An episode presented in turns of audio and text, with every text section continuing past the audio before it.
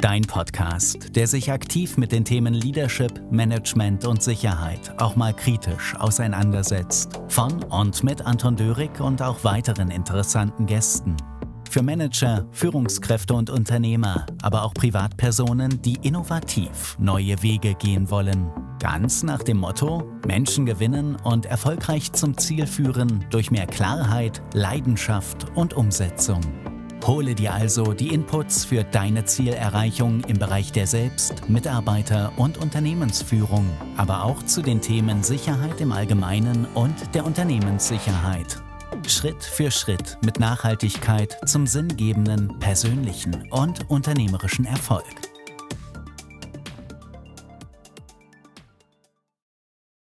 Ganz herzliches Willkommen hier zu einer neuen Podcast-Folge, eurem Podcast, der sich mit Themen Leadership, Management und Sicherheit ja gerne mal aus einer anderen Perspektive auseinandersetzt. Und dazu braucht es auch mal einen Blickwinkel aus einer anderen Seite. Und hierzu habe ich gerne mal den ein oder anderen Gast dabei. Und heute ist es Alessandro Rabazzo. In diesem Sinne ganz herzlich willkommen. Grazie mille, buongiorno, guten Tag. Man hört es ja schon. Genau, man hört es schon bei deinem Namen man hört es auch bei deiner Begrüßung. Du bist ein Schweizer, aber natürlich mit, sage ich jetzt mal, regional bezogen aus dem Tessin. Also die italienische Sprache ist deine Muttersprache und es freut mich immer wieder, vielleicht gibt es auch da den einen oder anderen Perspektivenwechsel, den wir ja heute miteinander angehen. Und es ist toll, dass es geklappt hat, dass du heute hier sein kannst. Danke vielmals, dass ich da sein dürfte. Und es freue mich auf unsere äh, Gespräch. Wunderbar. So. Ja, Alessandro, ich habe dich kennengelernt über LinkedIn, sage ich jetzt mal, ne? also über das berufliche Online-Netzwerk und wir haben uns da mal auch mal kurz ausgetauscht und dann gegenseitig beobachtet und wie das ja heute so ist, sieht man dann ziemlich schnell mal, hat man da eine Resonanz oder nicht. Und damit wir da nicht zu viel Zeit unnötig verlieren und ich versuche dich und dein Metier, deine Experience zu aufzuklären, zu, zu übermitteln, überlasse ich doch das gerne dir selbst. Also in diesem Sinne, sag uns doch mal und erklär uns unseren Gästen kurz, wer bist du, was tust du, woher kommst du, was macht denn so den Alessandro aus? Okay, also ich versuche in weniger, in weniger Sätze. Ähm, ich bin ein engagierter Berufsoffizier oder ein blutiger Berufsoffizier der, bei der Schweizer Armee mit großem Interesse im Bereich Leadership im digitaler Zeitalter und mit Exkursus bei der Philosophie. Das gefällt mir auch, philosophische Fragen hinterzugehen. Ich bin verheiratet, habe ich eine Tochter. Äh, was ich gerne habe, ist Lesen von Geopolitik, von äh, eben Zukunftsfragen. Äh, habe ich auch gerne Schreiben obwohl äh, ich bin nicht der perfekte Schriftsteller, aber es gefällt mir, alles, was ich denke, was ich forsche, was ich äh, höre, zusammenzufassen und meine Lesson lernen, selber ziehen. Ich habe auch gerne Sport mit der Technik Drohne.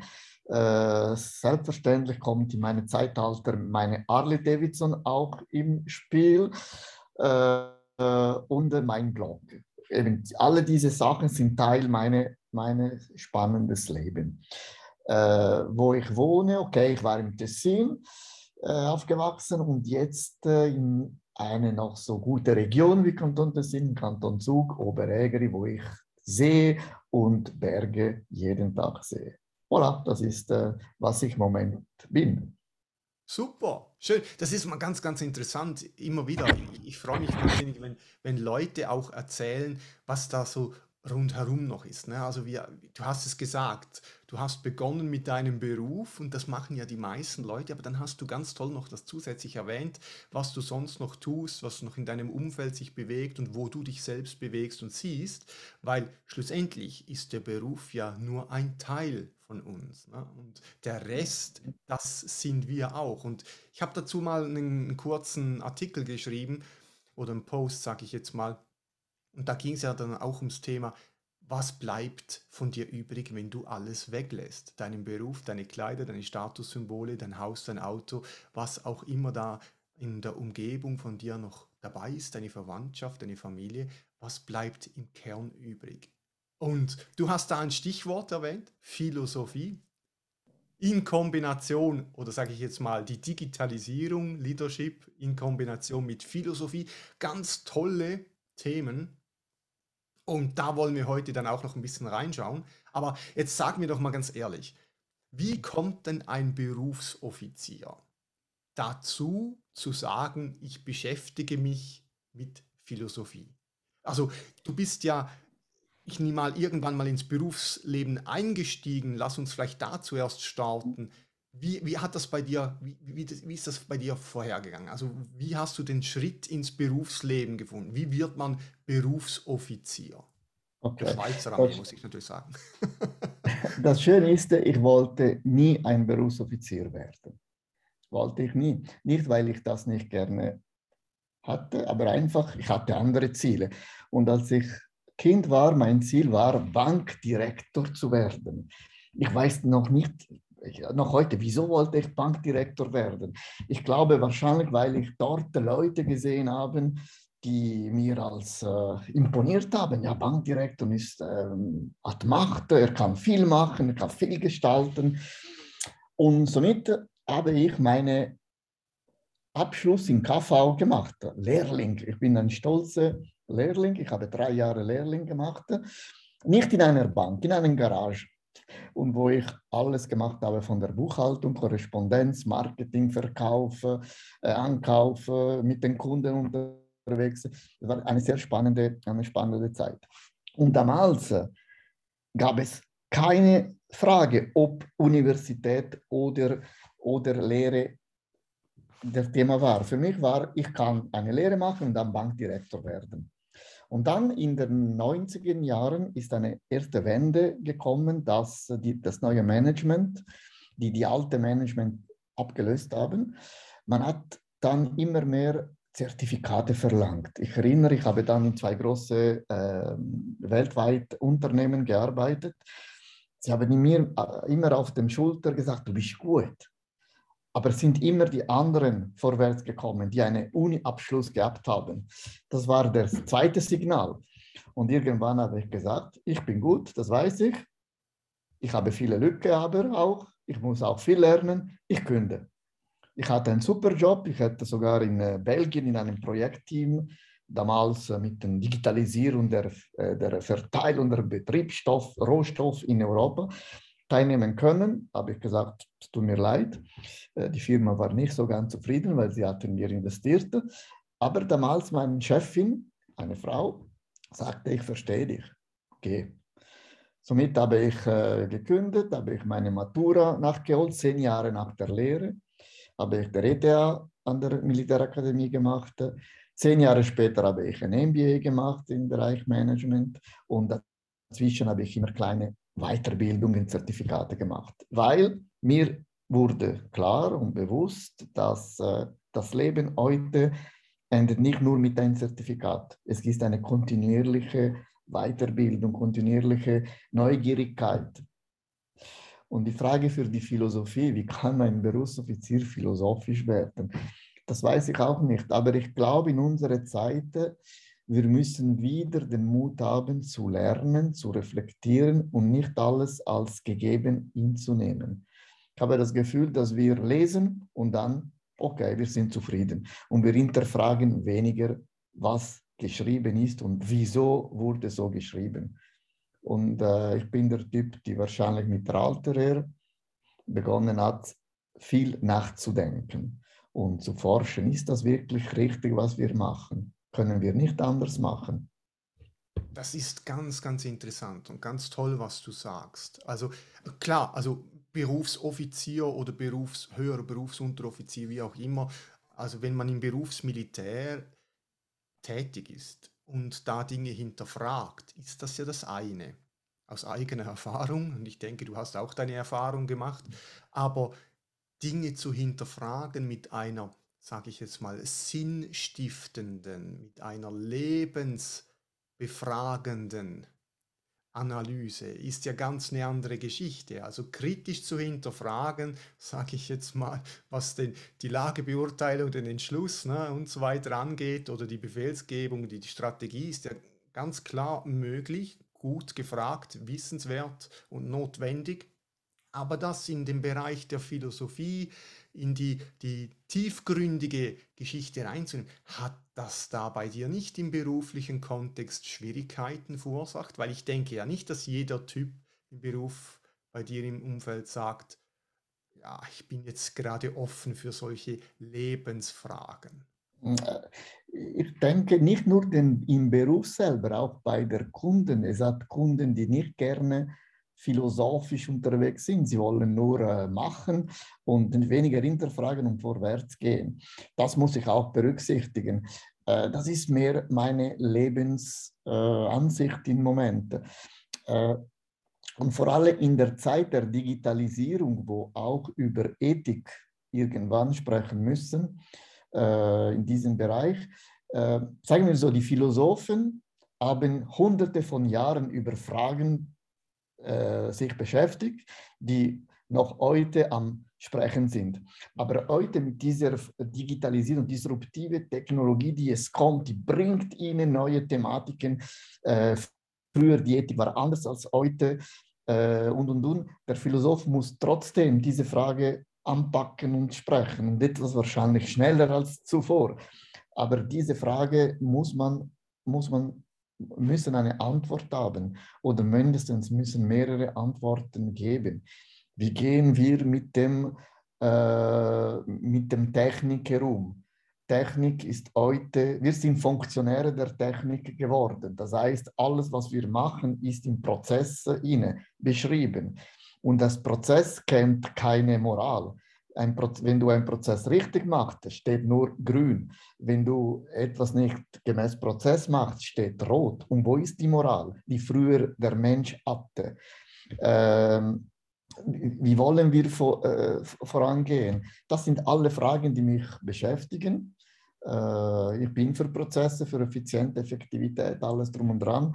Aber ich bin auch der Typ, der auch die menschliche Komponente nicht vernachlässigen möchte. Wenn ich im Prozess merke, dass etwas falsch ist, äh, ich versuche auch den Prozess ein bisschen umzugehen.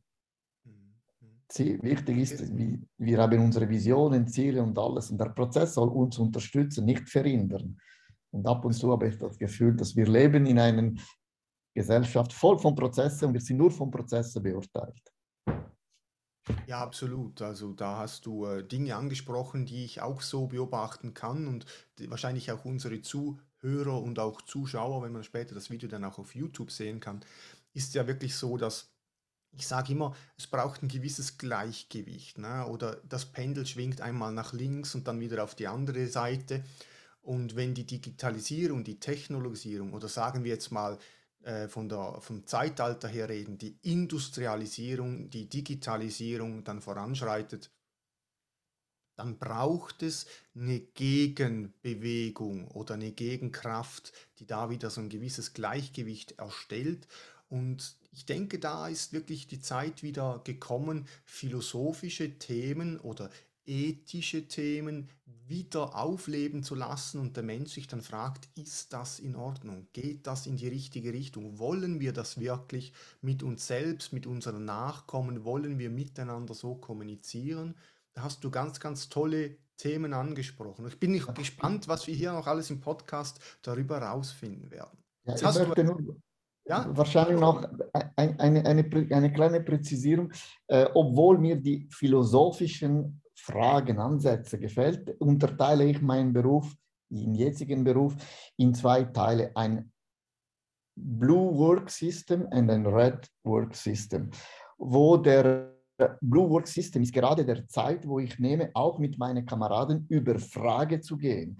Und das ist äh, wirklich auch geschätzt, wenn wir Zeit nehmen, um gewisse Fragen zu nehmen. Zum Beispiel letzte, vor ein paar Wochen war, von wo kommen die Risiken? Wie können wir ein Risiko identifizieren? Und dann haben wir Stunden diskutiert und ein Schema gemacht, ausgetauscht, ohne Gerade, ohne, ohne zu sagen, ich bin Chef, du bist äh, der Unterstellte, aber auf die gleiche Augen. Wir haben diskutiert und haben wir eine Schlussfolgerung gehabt, ein, ein Produkt gehabt. Auf der anderen Seite, es gibt äh, Zeiten, wo man muss nur ausführen, nur machen. Das ist die Red Work. Äh, und somit äh, versuche ich die beide. Wenn ich in einem Krisenmodus bin, werde ich wahrscheinlich nicht so viel diskutieren können. Ich muss agieren, aber ich nehme meine Zeit. Es gibt viele Leute, die fragen mich, ja, Alessandro, du hast Zeit gehabt, um dein Buch zu schreiben oder du hast Zeit gehabt, einen Blog zu machen. Ich sage, nein, ich habe keine Zeit. Ich habe meine Zeit genommen. Zeit ist die kostbare, ist die kostbare Sache, die wir im Leben haben. Somit versuche ich meine Zeit für mich richtig einzusetzen. Absolut, ja. ganz, ganz, ganz toll. Und denke ich für alle, die jetzt zuhören, zuschauen, ein ganz wichtiger Punkt. Jeder von uns hat gleich viel Zeit. Hm. Nicht was die Lebenszeit angeht und nicht was die Genesungszeit angeht, wenn man vielleicht einen Unfall oder körperlich eine Erkrankung hat und so weiter. Ich rede nicht von diesem Aspekt, sondern ich rede von den 24 Stunden, die man hat, in der genau, Konsequenz.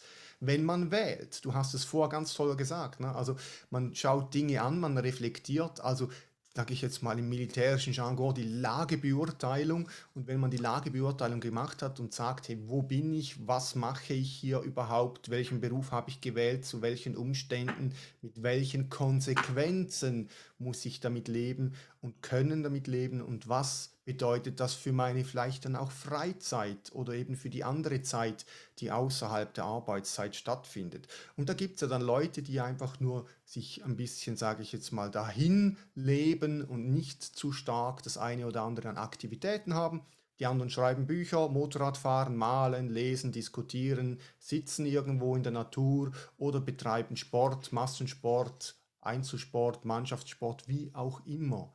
Aber man hat 24 Stunden am Tag.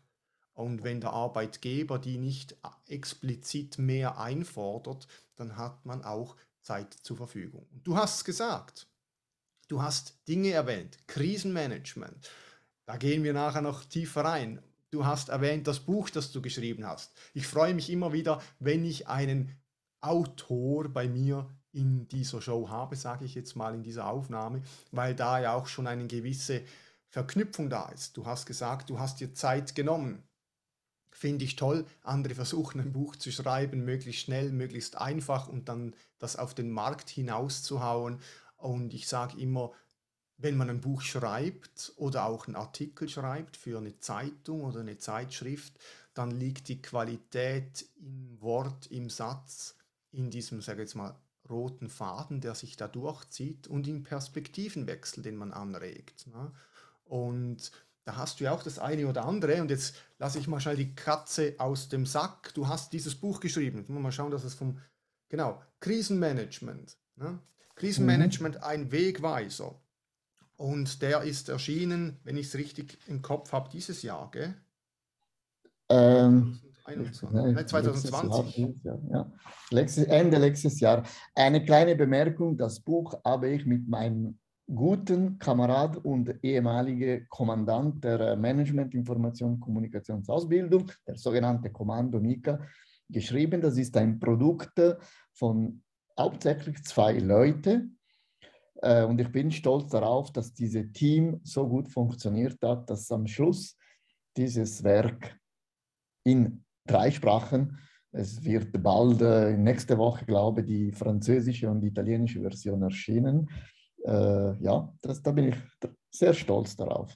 Wunderbar. Ich habe es hier auch gesehen. Also wir wollen ja deinen, deinen Co-Autor hier nicht, äh, deinen ehemaligen Chef nicht hinten auslassen. Alessandro Rapazzo und Marc Eigenheer haben dieses Buch geschrieben. Also für all jene, die sich mit dem Thema Krisenmanagement mal ein bisschen aus einer anderen Perspektive einlesen wollen und dieses Schema, diese Methode 5 plus 2 was in der Schweizer Armee gang und gäbe ist und auch in anderen Führungs, sage ich jetzt mal, Gebieten des zivilen Lebens Anwendung finden kann, ist das eine ganz tolle Geschichte und ich habe es geliebt, da zu lesen, weil also darin zu lesen, weil ich da ja auch den ein oder anderen Perspektivenwechsel, philosophischen Ansatz und so weiter gefunden habe. Und das ist wirklich eine tolle Geschichte. Sehr gut zu den vielen Fachbüchern, die zu zum Thema Krisenmanagement sind. Und du hast ja auch, ich habe ja da auch noch, also dieses Buch, ja, Chefsache präsentielle Führung, da hat sie auch Themen drin und da habe ich mich am Anfang wirklich dagegen gewehrt, irgendeine Methode, ein Modell auszuführen, weil ich sagte, da gibt es genug andere Bücher, die dazu was schreiben. Ja, ja. Ihr habt einen anderen Weg gewählt und den Weg, den ihr da gewählt habt, der ist ganz toll geworden. Ich finde das eine gute Sache. Es ist wirklich kurzweilig zu lesen und ich finde es toll, wenn es in den anderen Landessprachen auch erscheint. So, jetzt haben wir da ja schon das eine oder andere rausgenommen. Krisenmanagement wäre so ein Thema, denke ich mir auch, das ganz gut in die heutige Podcast-Show hier reinpasst. Und da möchte ich dir mal eine Frage stellen. Aber vielleicht, bevor ich da in die Frage reingehe, noch kurz eine andere Frage vorab. Was hat denn dich heute zu dem gemacht, was du heute bist? Was hat dich erfolgreich gemacht in diesen Themen, die du erzählt hast? Von der philosophischen Betrachtung, vom, vom Offiziersein in der Mika, vom, vom Thema äh, Digitalisierung.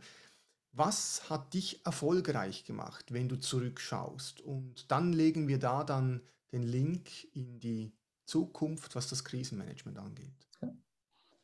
Also die Frage, äh, wahrscheinlich werde ich ein bisschen enttäuschen, aber ich habe viele Niederlagen gehabt in meinem Leben viele schlechte Erlebnisse, sogar ja, schlechte, aber auch, auch gut, das muss ich auch sagen.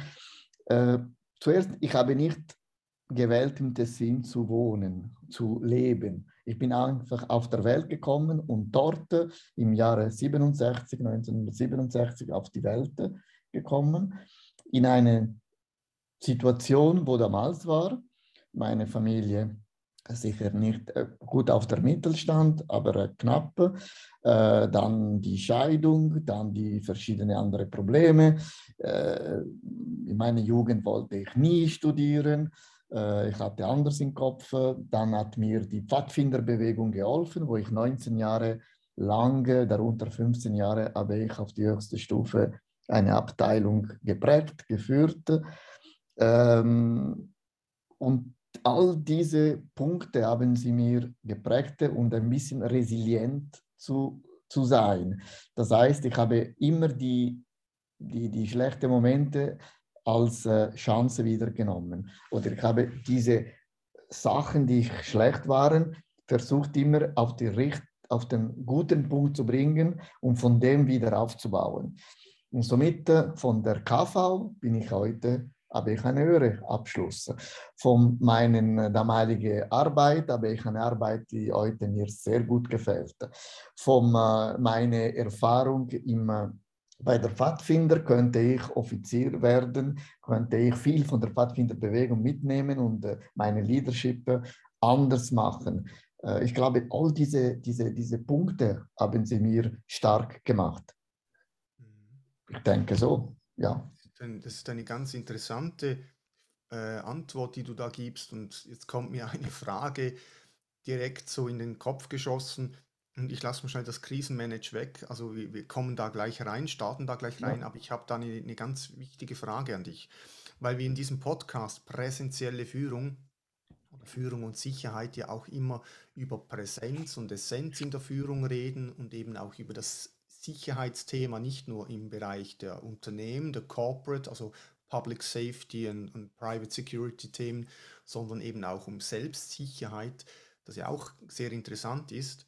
Meine Frage an dich, sind Leute oder Menschen, die in den Jugendjahren und in jungen Erwachsenenjahren mehr Niederlagen hatten, mehr Schwierigkeiten hatten, und das gut hingekriegt haben, diesen Change auf eine solide Basis, bessere Leader, haben sie die bessere Vorbereitung, die bessere Chance, gute Leader zu sein, als jemand, der nicht diesen Widerstand hatte. Vielleicht ein bisschen durchs Leben, auch mit Glück, ein bisschen durchs Leben ohne große Blessuren schreiten mhm. konnte. Hat er die Wer hat die besseren Voraussetzungen, ein guter Leader zu sein?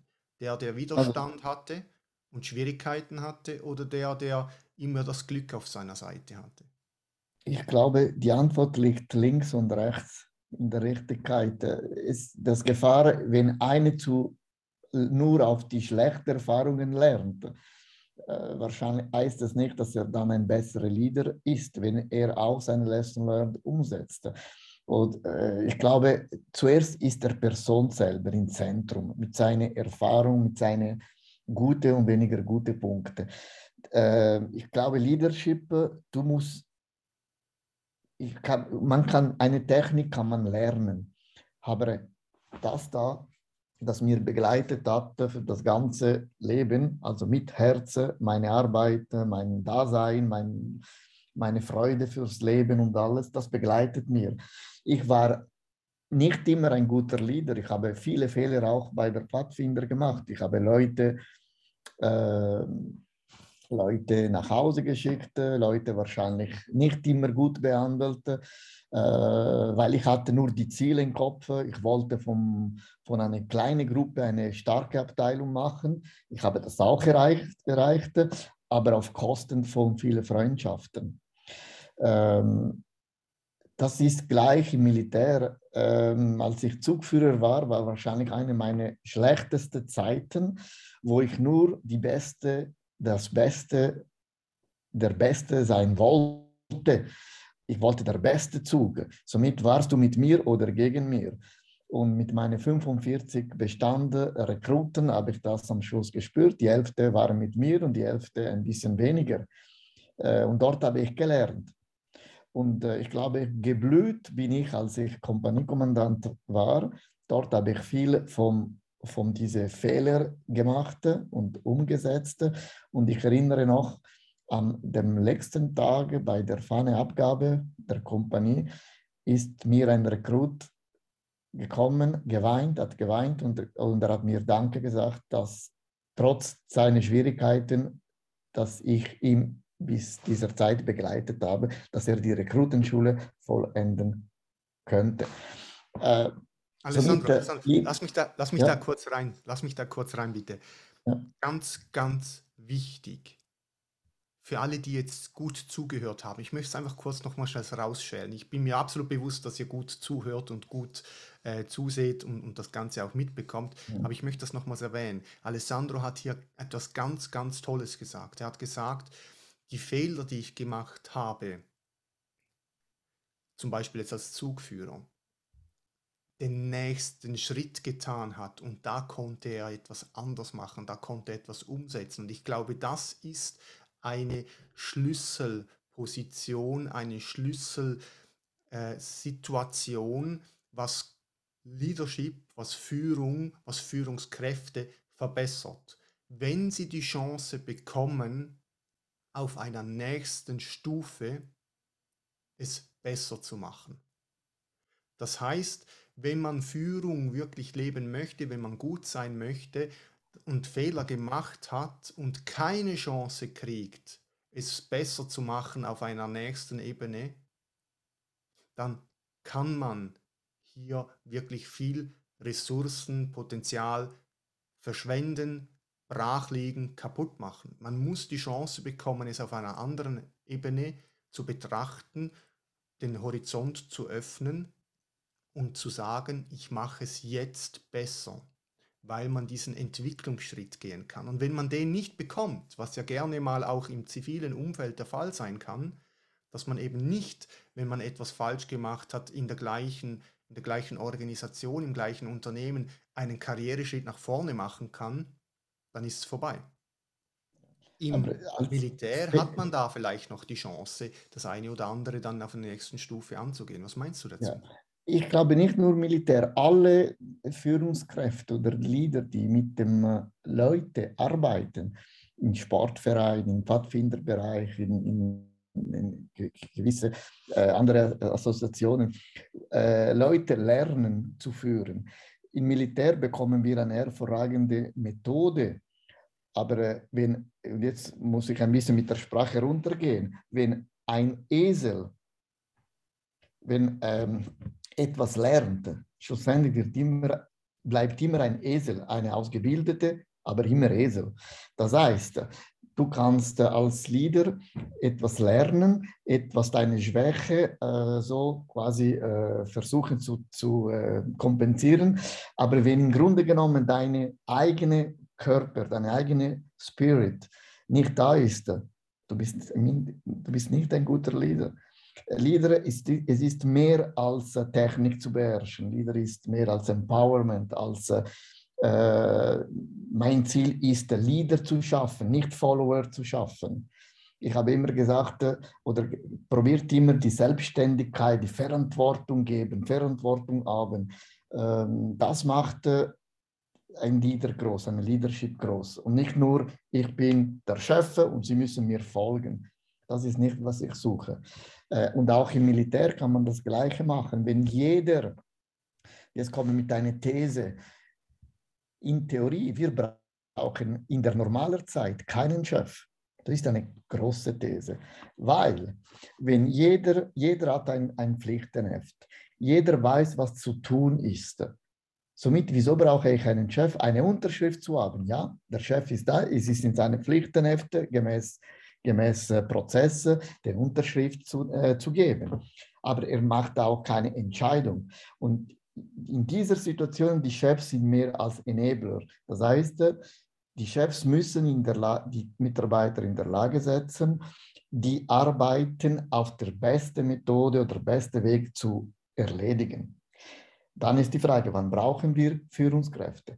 Führungskräfte im Sinne vom Entscheidungsträger brauchen wir, wenn eine Krise, wenn etwas Neues kommt, das in der Prozesse nicht mehr drin liegt wo der Chef muss quasi moderieren und dann sagen, jetzt machen wir so.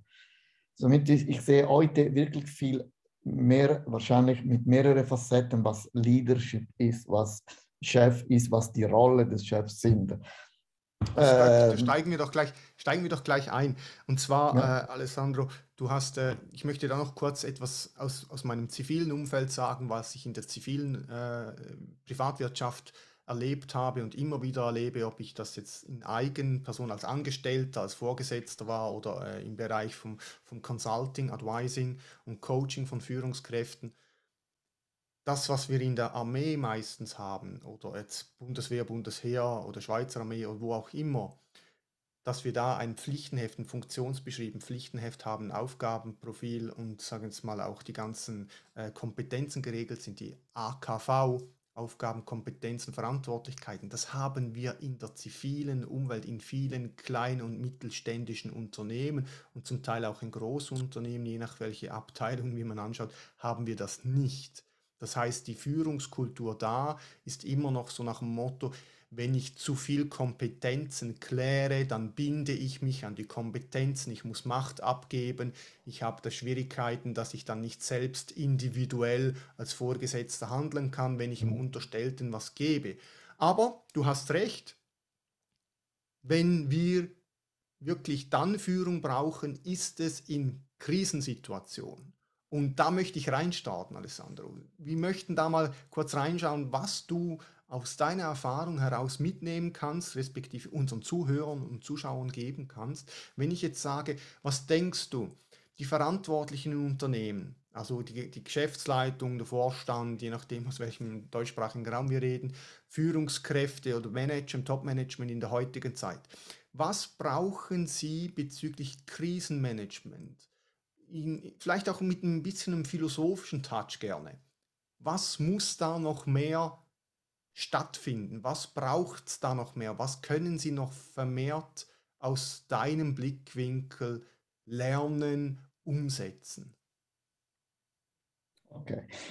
Zuerst, äh, ich glaube, eine Definition der Krise ist äh, ein, ein guter Startpunkt. Im Buch äh, haben wir dann gesucht und geschaut, was könnte was ist eine Krise? Und eine Krise ist eine problematische, mit einem Wendepunkt verknüpfte Entscheidungssituation. Das heißt, eine Situation, die jetzt kommt, die wirklich neu ist oder neu sein kann, weil die Krise kann man auch die sehen kommen. Und da brauchen wir eine, eine, eine ganz klare Definition, wo, uns, wo wir uns vorbereiten müssen.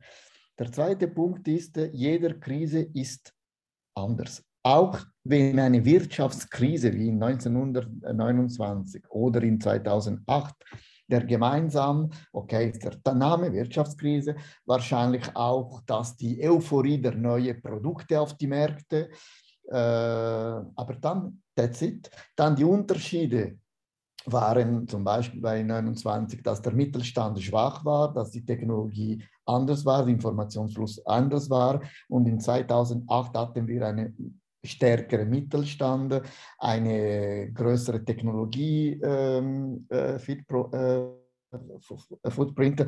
Und so kam die Zusammenfassung oder der Fazit ist, wir können nicht für jede spezifische Krise vorbereiten. Aber was wir machen können, ist ein Tool, ein Prozess zu haben, das uns erlaubt, jeder Krise zu, äh, jeder Krise zu bewältigen. bewältigen. Äh, mache ich noch ein anderes Beispiel, etwas äh, kurz. Eine Scheidung. Eine Scheidung wird nie das gleiche sein weil ich scheide einmal mit einer Frau oder mit einem Mann und dann bei der nächsten Scheidung ist immer das Gleiche, aber mit einer anderen Frau oder mit einem anderen Mann. Deswegen, dann haben wir geschaut, okay, Krise. Und Krise jetzt äh, für uns ist äh, ein Risiko, aber auch eine Chance. Und das ist genau der asiatische, der asiatische Ansatz, äh, Risk and Opportunity eine, eine ganz gute und tolle und, und eine tolle äh, Einstellung. Wir haben auch geschaut, andere, andere in andere ähm, Perspektive oder andere Sprachen. Und eine ist, der, der gemeinsame Faktor ist äh, entscheidend. In der Krise muss man sich entscheiden. Und Entscheidung ist eine Trennung von der Gegenwart zu der Vergangenheit. Und deswegen macht viele Chefs eine unglaublich schwierige Aufgabe, sich zu entscheiden. Bravo, bravo, bravo, bravo, bravo. Ich muss das sagen, ich muss ja, das sagen. Das muss jetzt einfach nochmals hier rausgeschält werden. Das ist, sorry, wenn ich dich da unterbreche in deinen Ausführungen, aber wenn da so etwas Tolles gesagt wird, muss es einfach nochmals kurz als Golden Nugget rausgehoben werden. Mhm. Entscheidungskompetenz. Das Jawohl. ist das, was ich vielen Führungskräften, ob jetzt im Vorstand oder irgendwie im mittleren Management auch immer wieder sage, ihr müsst die Entscheidungskompetenz, den Willen zur Entscheidung. Aber jetzt. Man muss wollen, natürlich mit Können und den richtigen ja. Informationen haben, wenn es so gut wie möglich geht. Aber in Krisenmanagement heißt ja auch, aufgrund zu viel Information, zu wenig Information, widersprüchlicher Information zeitgerecht zu entscheiden.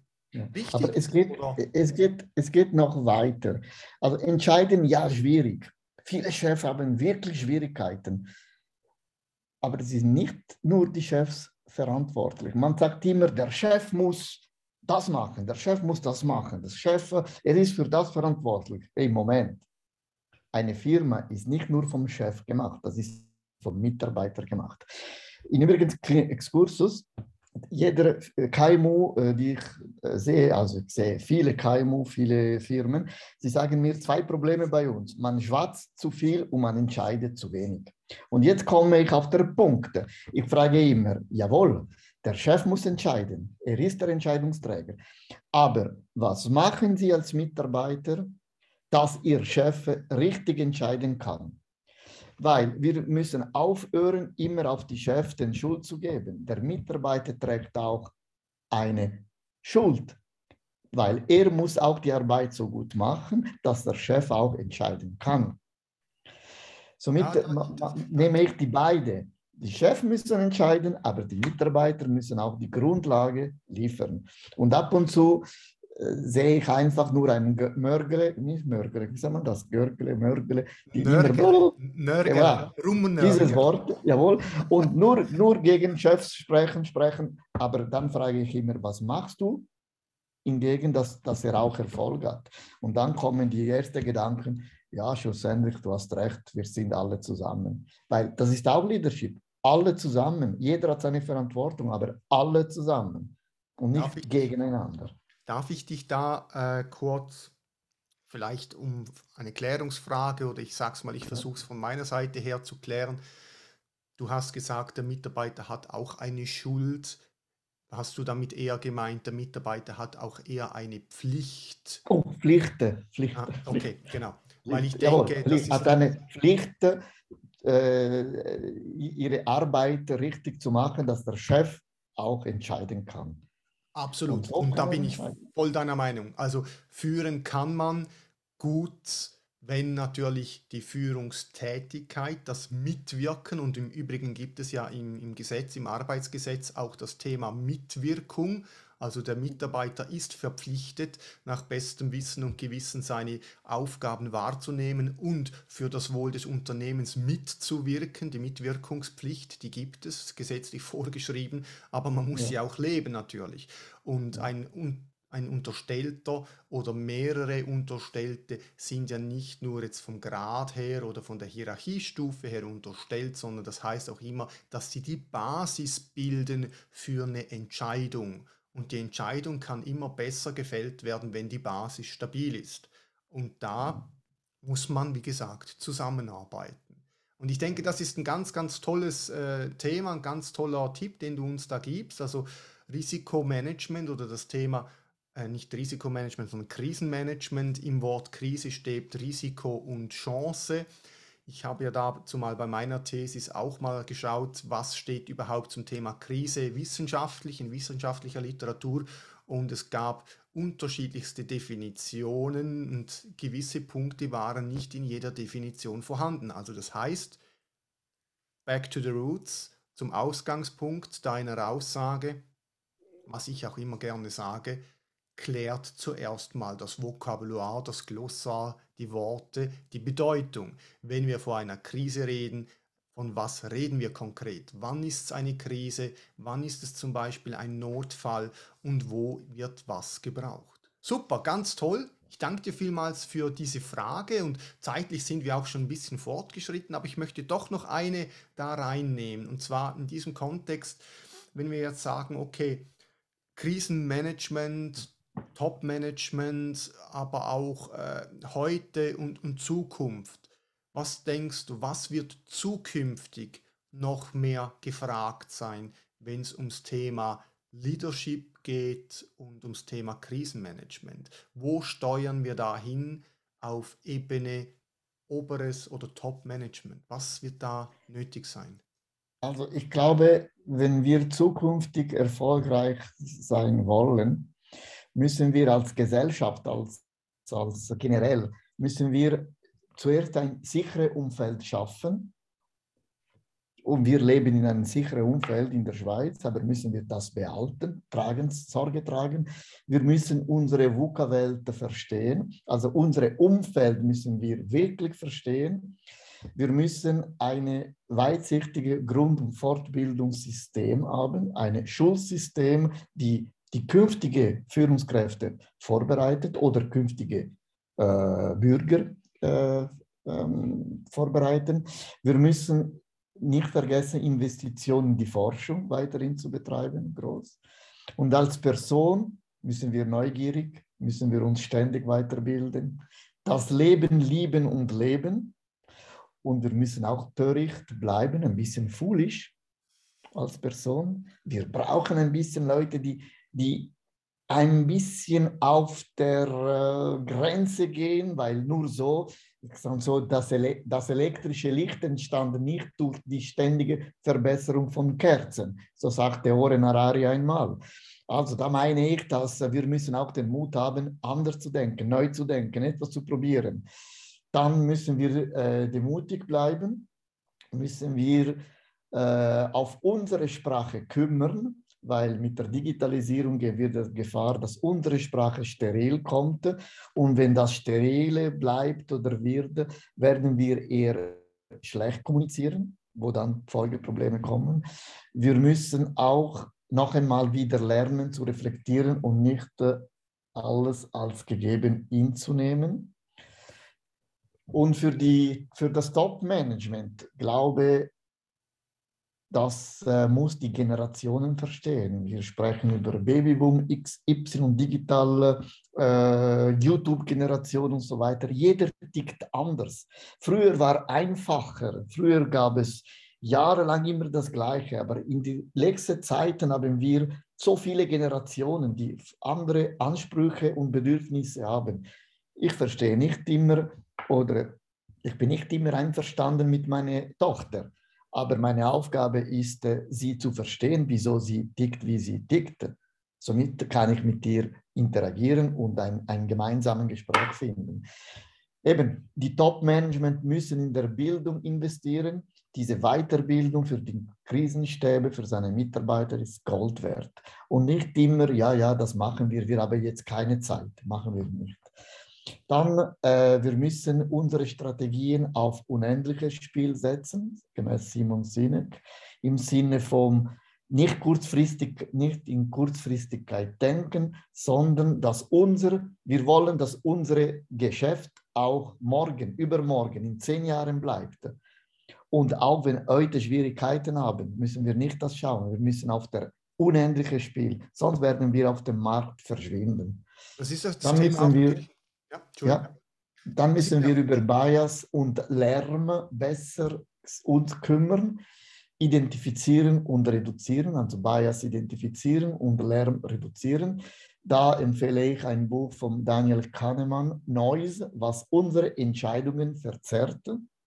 Es ist ein ganz neues Welt, aber unsere Entscheidungen werden wirklich sehr über Bias und Lärm geprägt und können wir und wir müssen dort etwas besser, besser äh, in den Griff äh, bekommen.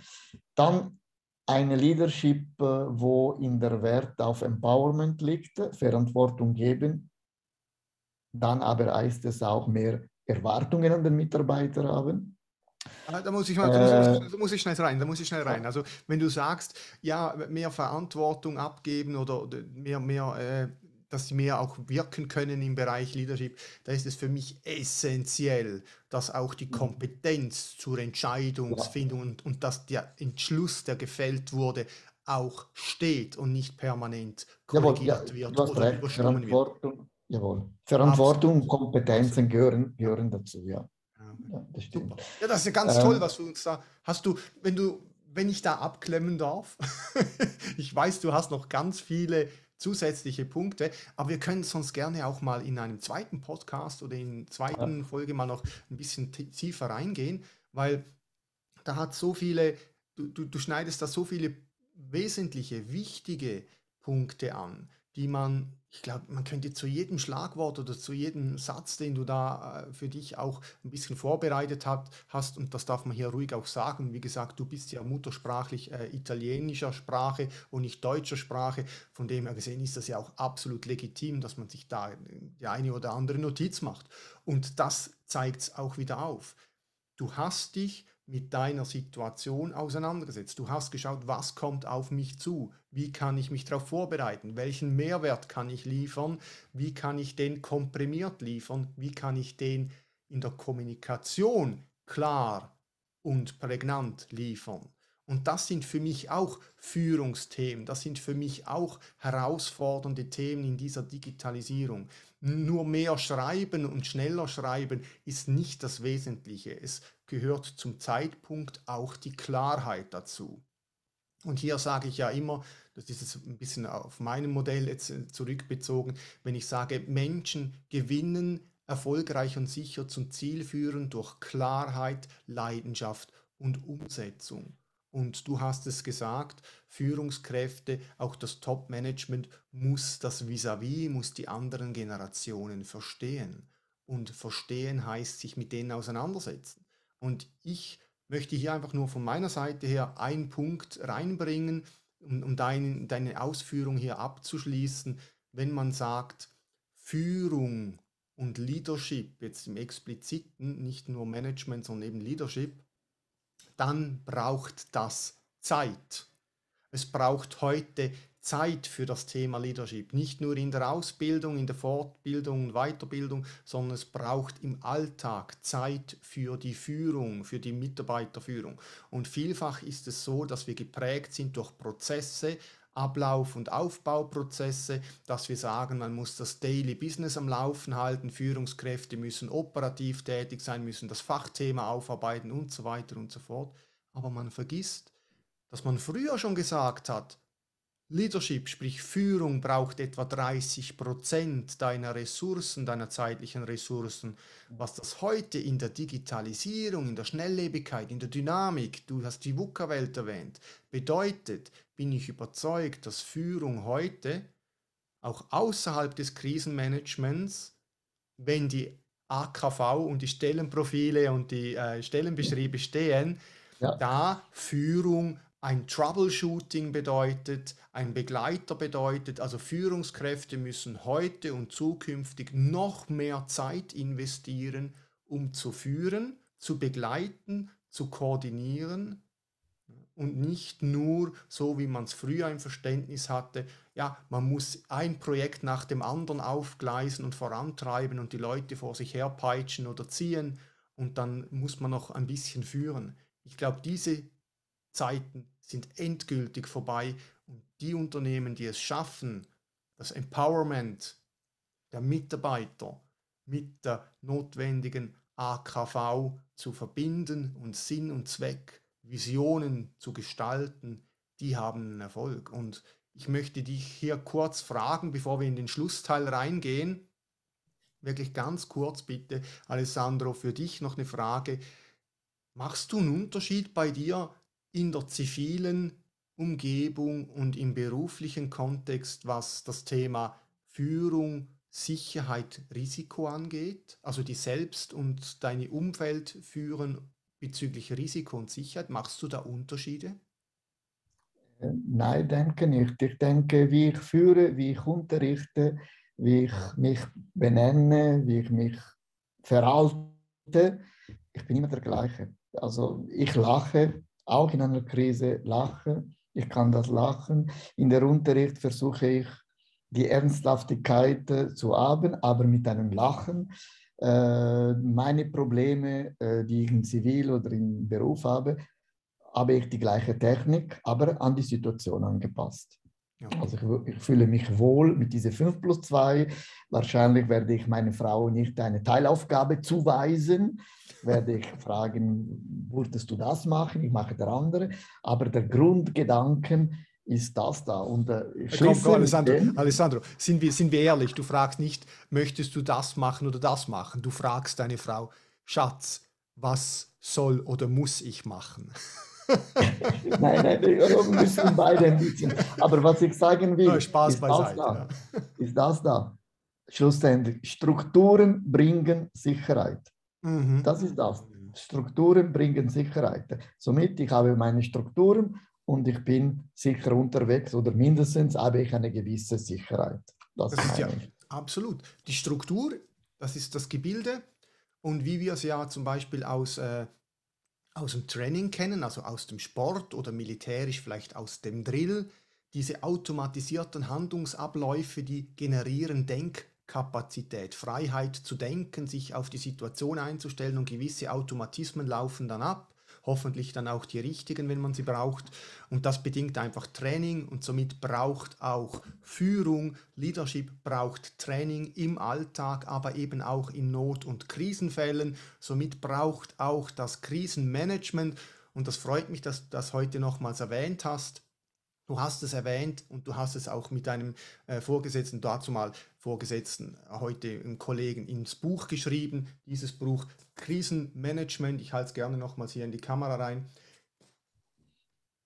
Man muss trainieren, man muss sich Zeit nehmen zu trainieren. Und die Unternehmen, die es nicht hinkriegen, sich Zeit zu investieren, das natürlich auch Geld kostet, ins Training, die werden früher oder später durch die Konkurrenz ausgestochen, ausgeschaltet, weil die einfach schneller sind, wenn es wieder mal zu einer Krisensituation kommt, die ja mannigfaltig sein kann. Das haben wir auch heute kurz angesprochen, die vielen Szenarien, die nötig sind, aber man braucht eine Basis, man braucht eine Struktur, man braucht einen Ablauf und mhm. das Ganze, wenn ich es so abschließend sagen darf, immer mit Wohlwollen und mit Herz, wie du das Bild ja auch mal kurz gezeigt hast. Wunderbar. Alessandro, die Zeit vergeht wie im Flug Und wir kommen zum Abschluss. Wir kommen zum Abschluss und hier möchte ich da mal kurz mal fragen, jetzt hast du uns so viel mit auf den Weg gegeben. Du konntest uns das eine oder andere aufzeigen und auch erklären, woher du kommst. Jetzt ist meine Frage an dich, wohin geht's denn noch? Wo ist denn so dein, deine Vision, dein Big Picture für die nächsten drei bis fünf Jahre? Also, ich habe mehrere, wie immer mehrere Projekte. Äh, obwohl jetzt in fünf Jahren sehe ich schon die Pensionierung, aber für mich ist nur eine Zwischenstation. Äh, auf die Langfristigkeit möchte ich weiterhin ein Studium äh, anpacken. Aber in dieser Zeit habe ich zwei Projekte. Der erste wäre wahrscheinlich dieses Buch auf Englisch zu publizieren, in einer äh, verfeinten Form, noch etwas mehr Fleisch drin. Aber meine größte Projekte ist ein Buch über mein Verständnis vom Leadership, immer in dieser Gedanken, philosophische Gedanken. Und diesmal publizieren auf der englischen Sprache, aber auch auf der chinesischen Sprache. Ich möchte probieren, ein, ein weiterer Horizont für mich. Es ist ein kleines, kleines, großes Projekt, weiß es nicht. Äh, wahrscheinlich werde ich das packen. Und äh, nebenbei meine Familie, meine Hobby pflegen und immer mit ein Ziel, Freude am Leben zu haben. Absolut. Voilà. Wow. Wow. Also da steht dir ja einiges bevor.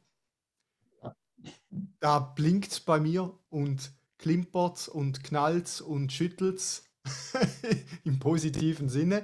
Da müssen wir ja. nochmals darüber reden, über dieses Buch, das du da an, ansetzen möchtest oder was du da äh, als Idee im Kopf hast, weil das ist ganz, ganz toll und da hat man doch das eine oder andere an, sage ich jetzt mal, Mengenlehre an Deckungsgleichheit, was mir da schon durch den Kopf gegangen ist. Aber lass uns das mal außerhalb dieser Podcast-Folge dann noch genauer anschauen. Bin ich gerne gespannt, mit dir mal kurz auszutauschen. Wenn man jetzt aber sagen, die Zeit vergeht nicht nur hier im Podcast vorbei, sondern manchmal eben auch im Leben.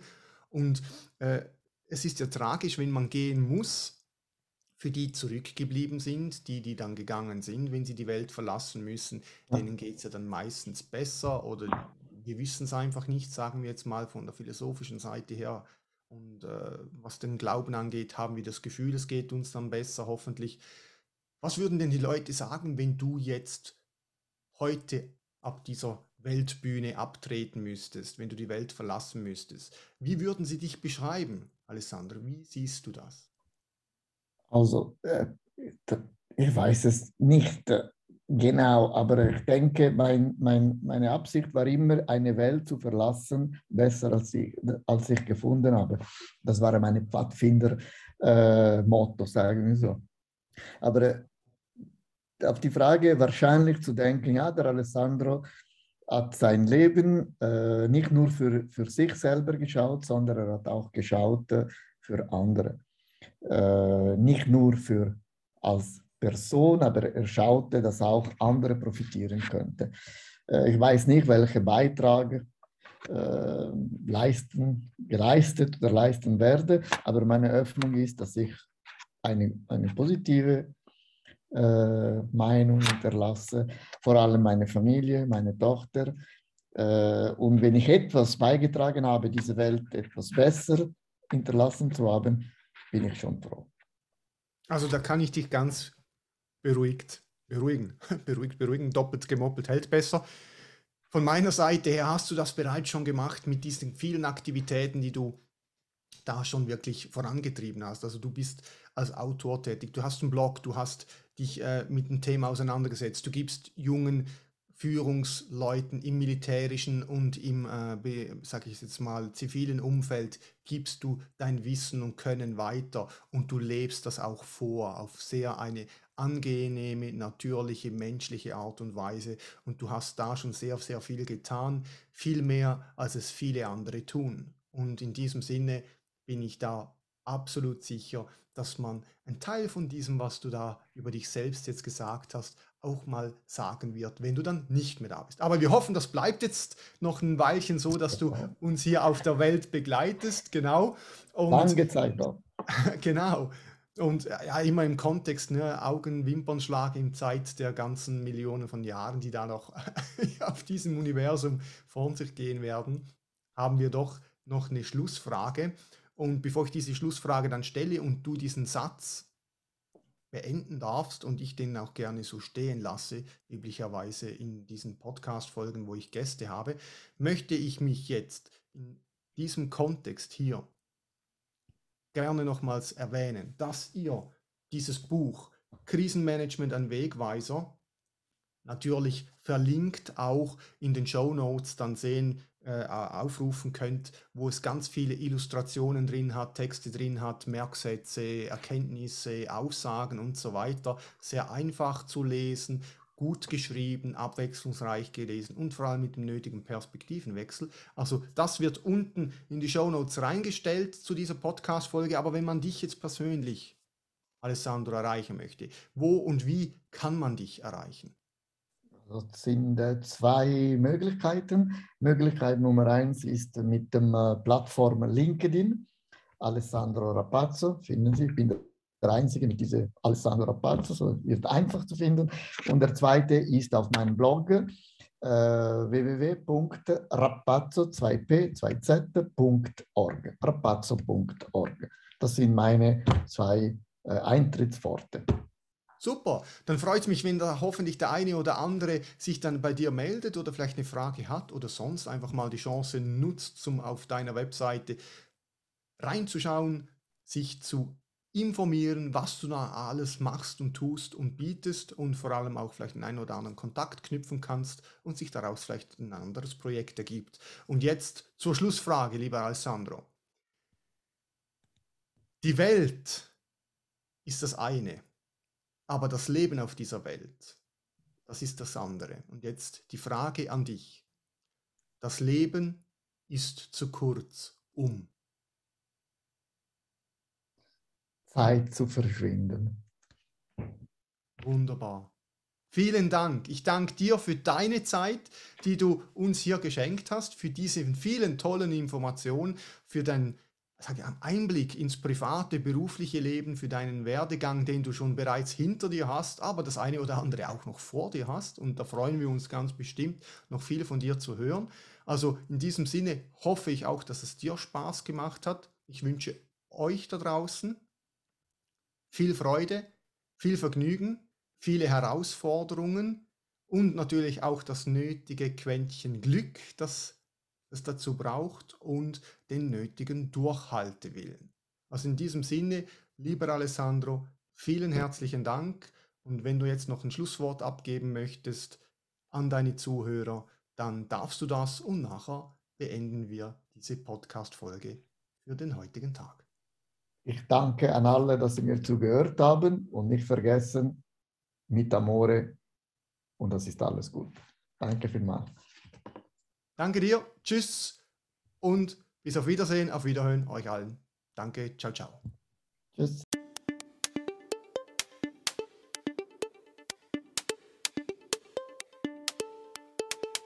Wunderbar, dass du bis zum Schluss mit dabei warst. Wenn dir dieser Podcast gefallen hat, dann hinterlasse doch einfach eine positive Bewertung und empfehle ihn in deinem Netzwerk und auf Social Media weiter, damit auch andere wie du weiter davon profitieren können.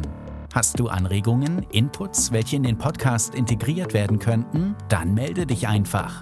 Willst du dein Business oder andere Bereiche mit Unterstützung weiter vorantreiben oder suchst du einen Keynote-Speaker für deinen Anlass? Dann besuche die Website www.anton-dörig.ch für weitere Informationen und hinterlasse dort deine Anfrage. Gerne können wir dies dann gemeinsam und erfolgreich angehen. Besten Dank und weiterhin viel Erfolg.